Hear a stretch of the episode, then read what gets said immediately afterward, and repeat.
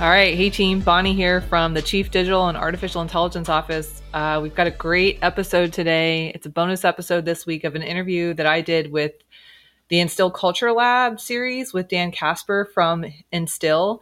Anyone who knows me knows that I love any opportunity to talk about culture. It's the one thing I think leaders agree is critical, but it's the last thing they tend to take seriously. So during my conversation with Dan, we talked about how to create a loyal culture why transparency is key to articulating your why, and how to transform traditional mindsets towards new technology. So don't forget, culture each strategy for breakfast any day, every day, all the time. I hope you enjoy this one. Hi, and welcome to the Instill Culture Lab. My name is Dan, and I'll be your guide. Where over the next 20 minutes, we host world class leaders and culture practitioners that have truly earned their wisdom in the category we're going to explore in a laboratory like format how they handle tough situations, not the theory, but the true practice. And the goal is to better equip ourselves with some additional tools that we can use as we build our own teams, culture, and lead our people organizations. Today, I'm joined by Bonnie Evangelista. Bonnie is a master strategist who is dedicated to simplifying complex processes in transforming traditional models and mindsets. She currently works at the Department of Defense Chief Digital and AI Office, but has also led teams at the Defense Cyber Operations for the U.S. Army and also DoD Joint AI Center. I know she's going to have some fantastic perspective on today's case studies. Bonnie, welcome to the lab. So happy to have you. Thanks. This is this will be fun. I'm excited to talk about culture. Likewise, too, and especially with your background in the defense space and AI space, it's just going to be a really fun blend of like how do we use technology to make us more human and really augment our human experience at work. So we're, today we're going to jump into some case studies surrounding a recent saga that has been all over the news with Sam Altman and OpenAI, and what that can teach us about culture and teams, and also discuss how to transform some trend traditional mindsets on new technology. I know that's one of your passions and your expertises too. So, really excited to jump in. Let's just jump right into the first case study, uh, specifically surrounding OpenAI. It's been an interesting saga, as we, as we just mentioned, and it's been a focus in so many different news outlets uh, over the last few weeks. But as a leader, really curious to your perspective. How do you, or how have you, with your all your vast experience, created a culture where your team is willing to walk out the door for you? That's such an interesting piece. Sam was let go by the board. And essentially, the team said, Hey, if he's going, I'm going. That's a really unique culture insight. Like, how do you go about creating a culture like mm. uh, I will say it took me a long time to realize that leaders can happen at any level. I didn't understand that when I was kind of a journeyman in, in my career, that even even at that point early on, I was impacting, influencing, and shaping others around me. So I would encourage everyone to understand that it's not just the Sam Altmans of the world who are leading and shaping cultures. Of course, th- that is highly, or those people are top doing top down. I would say culture shaping. However, there are subcultures within every organization, and that's kind of so to I, I, say I like to say the practitioners of the world, mm-hmm. the action officers, as we like to say in the military, yep you too can create your own subcultures within your enterprise culture. So, in terms of getting to the point where whether you're Sam Altman or not, if you have that people that have formed around you, that usually means they they believe you have created a vision that they believe in, or you have a set of values that they share or admire, and they want to either learn from or they respect and understand that not only who you are, but what you stand for. There's a, I, I always like to refer to pop culture sometimes mm-hmm. in yeah. these moments. There in, in the, the play Hamilton, there is a scene between Alexander Hamilton and, um, and Burr where they're, they're doing the singing.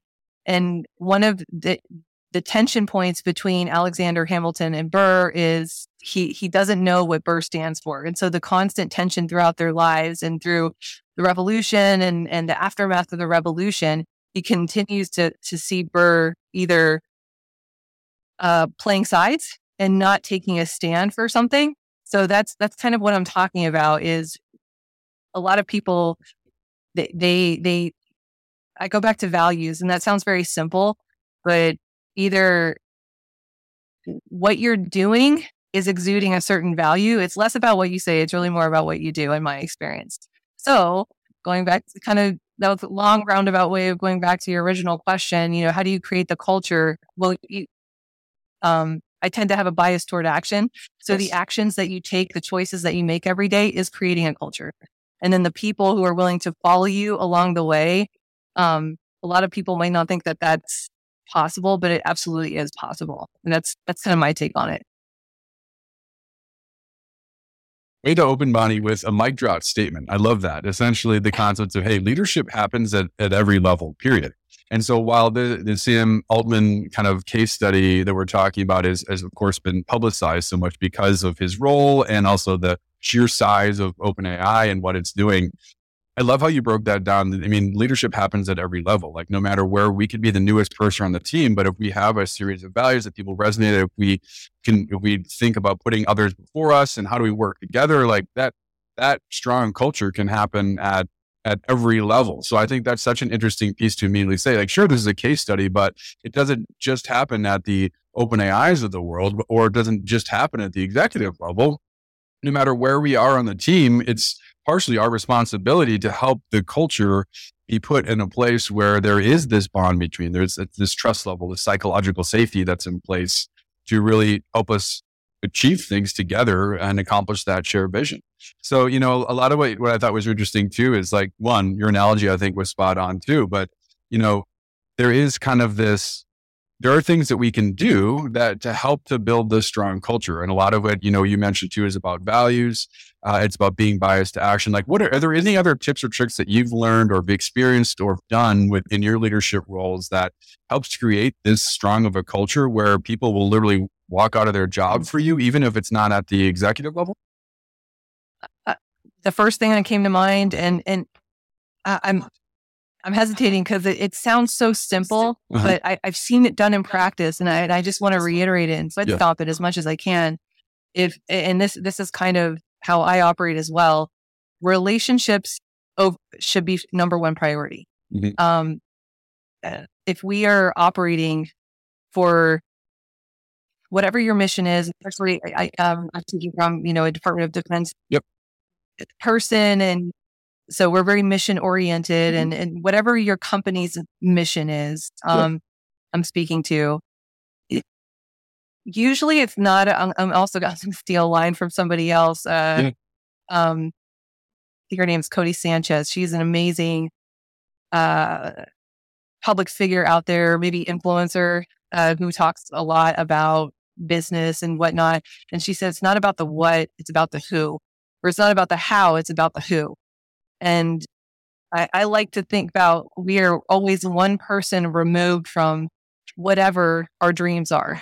And it's, if we're out there creating relationships, and even if we're not sure where the relationship's going to take us, there can only be goodness that's, that comes from that. So in terms of creating culture, if you, if part of your culture values, um, doesn't include that, I, am not sure how far it will go. And even in my my own career, I've, I've seen this personally.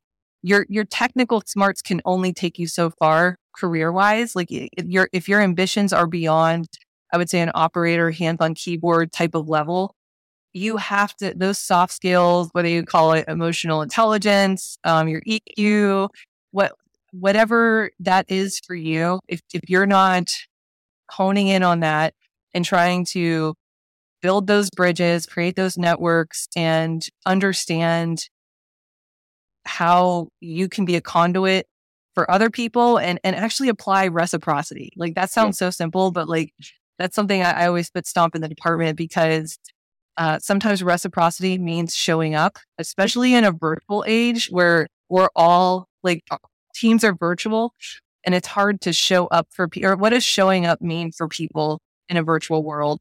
Um, but that like depend uh, that means a lot. For example, on my side, um, to end users or soldiers and people who are at um, boots on the ground, showing up for them is like a great start to a relationship, as an example. And then seeing where that takes you has always been a key strategy in terms of like what is our culture. So if we're letting the the taskers and the emails and the the briefs become more important than relationships, I I I would rethink or regroup on that.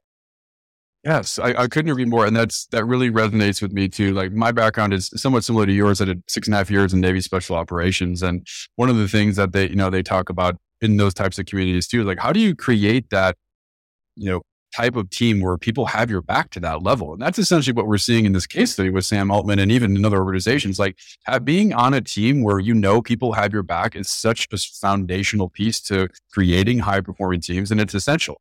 And it's not just, do I know this person's going to do their job? But I think it goes deeper is exactly as you were saying is, do I know this person, one, has my back and has my best interests in mind?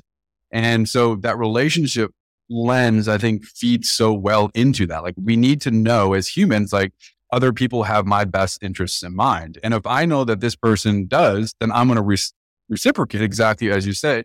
And now that yeah. link is formed. And now we do that with others. And then we create this team that is nearly unstoppable where, hey, one person goes and you know they're critical to the team, then the others are considering walking out too. So things like you said, like having a mission focused, even if it's not in the military, super critical. Values, super critical.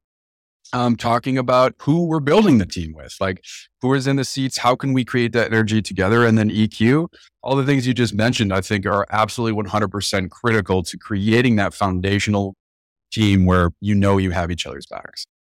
And I'll and because I feel like we're we're saying this without saying it. Fundamentally, yeah. like re- to have a relationship, like a, a true relationship with someone, it, it, comes down to trust. And again, to, like I feel like this is a textbook thing you can read in any book.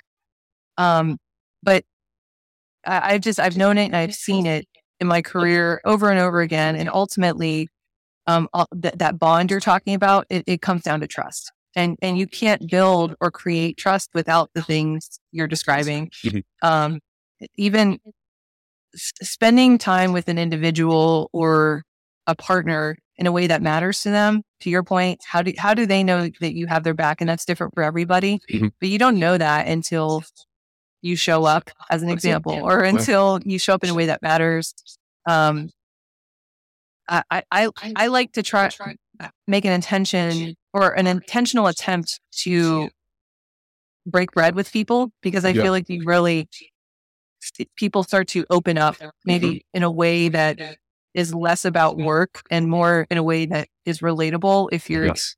sharing a meal with somebody and a super simple thing but it takes intent to do those things because we can get very overwhelmed by the minutia mm-hmm.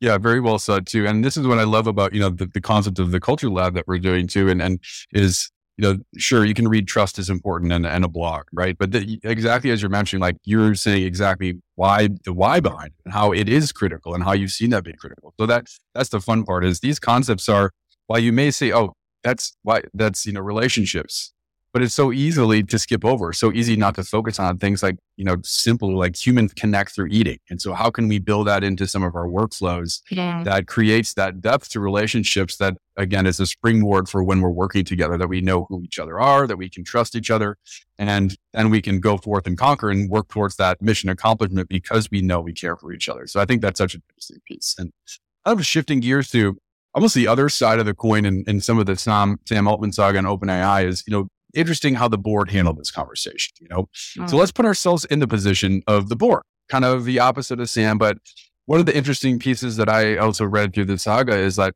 you know, the board made this decision to let Sam go, didn't really articulate it, the why behind it, and then it started to unravel. So I think this is, again, a really interesting case study of, you know, we talked about the who in the team building, the what, the why, or excuse me, now I'd love to get to the why, because I think that in this element of the story really led to some unraveling. So, what do you do if you were the board of OpenAI and making this call?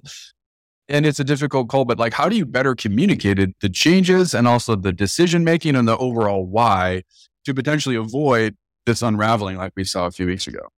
Yeah. I, I will say, in general, when you were, describing the there there was a lack of the why, yeah, and there was a lack of communication, lack of transparency, however you want to call it. Any anytime things like that are happening, or God forbid, me the people inside the company are finding out about things from the media before they find out from their own leadership. It goes back to the, what we just talked about. Like it, it starts to break down trust yep. and it starts to make people question the values that their own leadership are expect, you know, uh, promoting or, or showing them and demonstrating for them. Uh, I would say that you know, as an employee doesn't know what they stand for anymore because, you know, on a piece of paper, it says, oh, we value X, Y, and Z, but they're doing something that might be in direct conflict of that because they're not communicating. So how they communicate better, uh, I hate to say it, it depends, but if you're, if you're not, um, everyone's always going to question why something's not being shared. And and we deal with this in contracts uh, right. because there's a lot of things we are allowed or not allowed to share.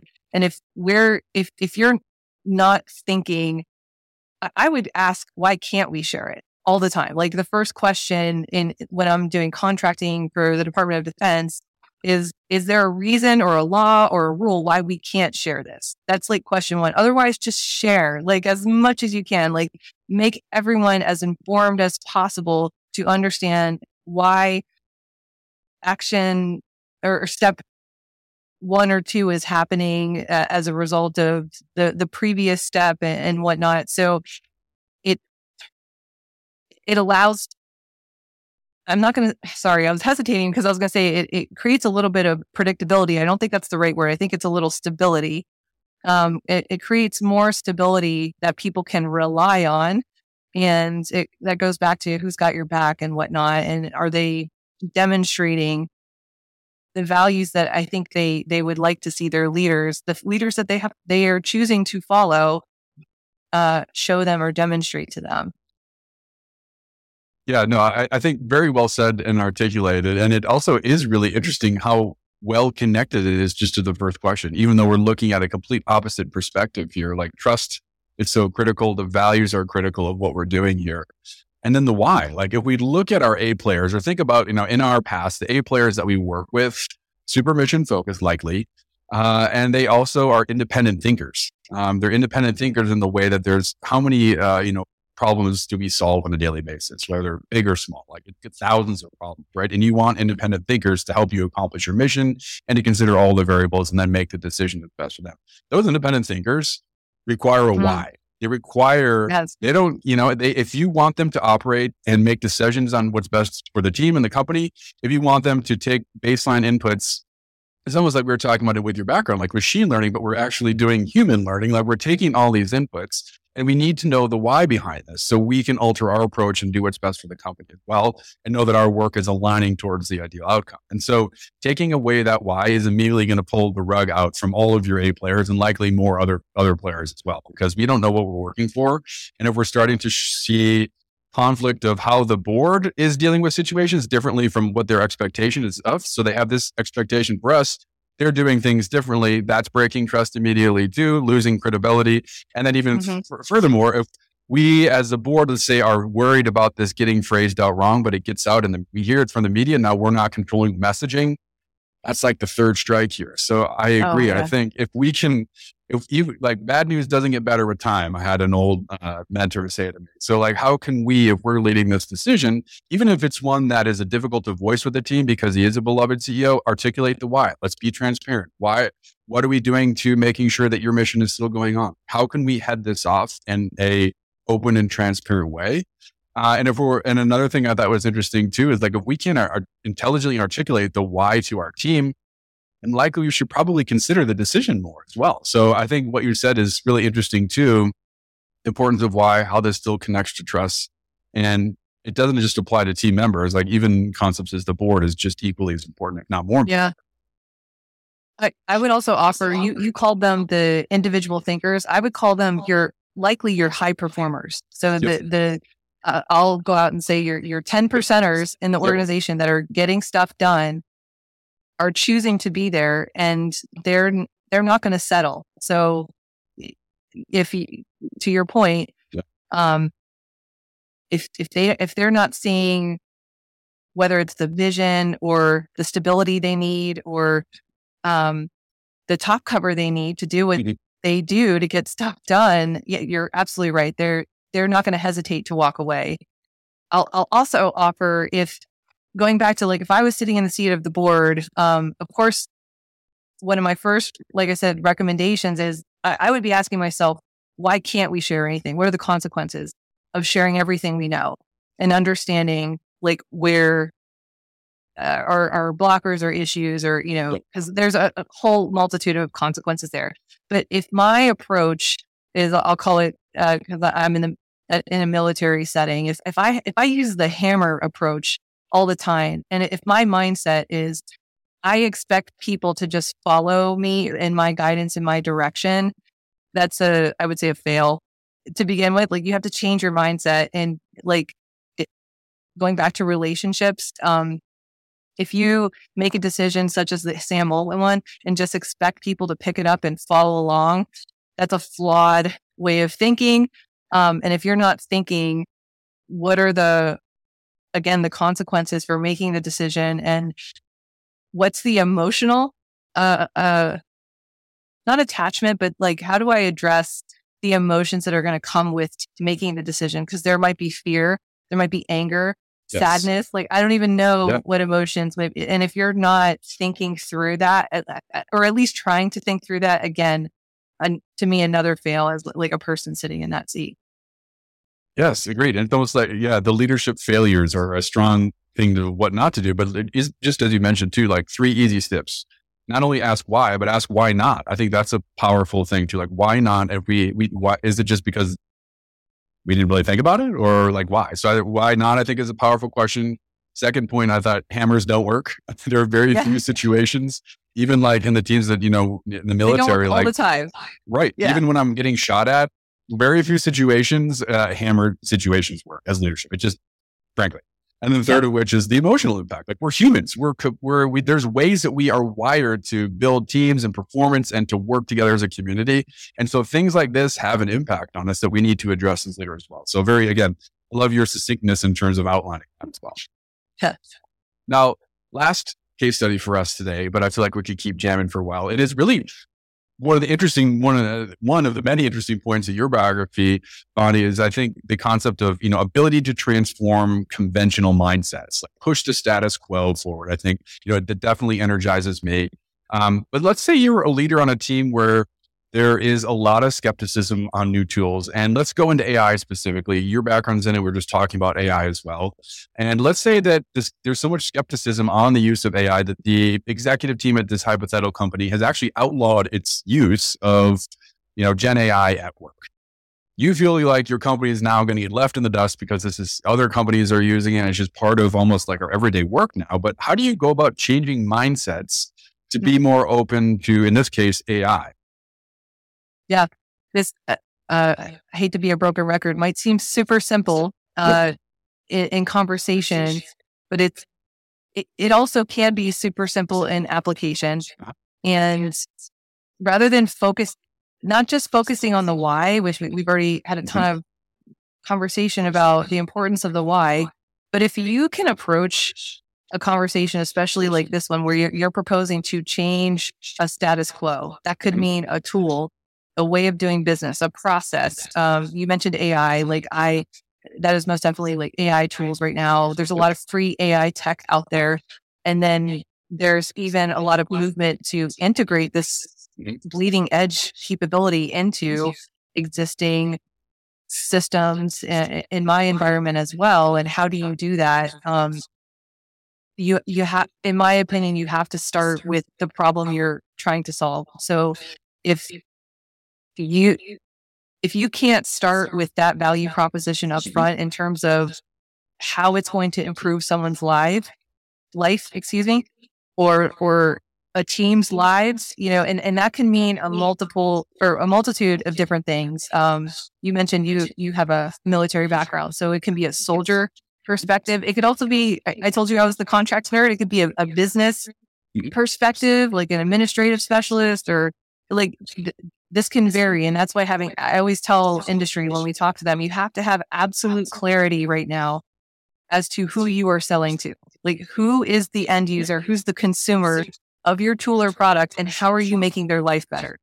And, and again, that the answer to that can be very, very different. So in terms of AI, how can AI make your life better? Right now, there is a lot of conversation about reduce or reducing lead times or the um, the time to get work done essentially. um, but you have you have to you can't just stay at that i would say macro level you have to mm-hmm. go deeper.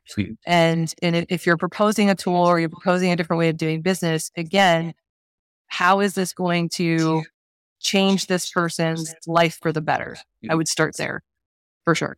Yeah i think that's really well said like start with the problem statement um, and the problem statement could be maybe educational to get the goals across anyways. Like if we take the use case of AI, we could say, hey, there's all sorts of unstructured data that our company has right now that we're not using. AI can help us take all that unstructured data, leverage different angles on it, and use it to make us more productive. It can connect us more. It can make recommendations on how we can improve productivity. So mm-hmm. I think it's a really interesting point, almost like we're starting a business and we start with a problem statement. If we want if we yes. kind of apply that concept is like hey let's start with a problem statement or hey it's taking me three hours i'm a hiring manager and it's taking me two hours or whatever that may be to write a job a good job description that gets top players wanting to, but actually i cut that down to 15 minutes with some using some ChatGPT tools or something of the sort. Now i can do six of these and we can hire you know so i think you're exactly right. Like what is the problem here and can we apply some data to that and showing almost opening some eyes through like, here's a problem, here's the fix, here's what it's going to do for us. Yeah. And, and I would offer having, I always say absolute clarity yeah. on, on that alone is eh, you, you can't really go anywhere from there if you don't have that. But once you have that, I, I believe the next step is, is very similar to what we were talking about with our, the, the board use case where you, you then, you can't start the conversation with, you know, a, a group of people, I'm assuming that you may or may not have a relationship with them and say, I have the thing that's going to change your life. You kind of have to know what they're thinking and address it up front. And I actually, I learned this tip from a, a group we're working with right now. We're doing a lot of investing a lot in culture right now because we're, cool. we're kind of trying to do this, uh, from, not just from an AI perspective. It's like, how do you buy AI perspective? And that requires different mindsets and ways er, of thinking. And so we, we we like to employ accusation audits up front. So when, when you're address, so before you even introduce the tool or the new way of doing business, you kind of try to address like the big rocks you think yes. are going to be barriers to the conversation. Uh, for us, it's like people are afraid of breaking the law or they're afraid that they're not going to have the top cover they need to do business. And so you kind of address that up front and say, Hey, I know this is like, this is going to be different. And I know you, you know, might be afraid of X, Y, or Z, or you might be resistant because of X, Y, or Z. And then you segue into the here's how I'm going to make your life better. The conversation becomes less about the obstacles and it becomes more about adoption, or at least that's been what I've found. Really? I mean, that also feeds into what I think in the first question you talked about EQ, right? So, how do we put ourselves and have empathy towards our prospective yeah. users uh, right from the get go? And if we un- truly understand, are empathetic to maybe there's fear involved or maybe there's a lack of understanding or maybe they've used it in the past and it ha- you know so if we can like you mentioned have this uh, accusation audit which is a sweet term uh, i think you're not right. mine great, I, will totally right. credit that I'll, I'll, totally credit that to a company called gaping void that's okay, not my term great. yeah well uh, well the concept i think is really is really helpful to just understand right and so understanding the problem putting ourselves in the position of the users or whoever going to be kind of we're solving for and say, what are those main friction points? And if we say, we start with that in some proposals, and uh, like you said, it could be an interesting way to head off, get people to relax a little bit. Oh, they are addressing some of my concerns. My own mind then becomes a little bit more open than if we just jump into here's, you know, like skip three steps and don't bring that EQ power head in the conversation. Yeah. Yeah. Yeah. yeah. Awesome. Well, this has been super fun, Bonnie. Thanks so much uh, for joining us on our session today. And also thank you to our audience for joining us on the Instill Culture Lab. Remember that creating world class cultures is a continuous process. And, and Bonnie mentioned this earlier. It's not a single thing we do that's going to create a high performing team or a world class culture. It's these little things we do over time, not just at the executive level, but every level. So really appreciate everyone tuning in. Uh, and hope you can use some of these tools uh, and great processes and formulas uh, that Bonnie shared with us today to help you build a world class culture. Thanks, everyone. Chat soon.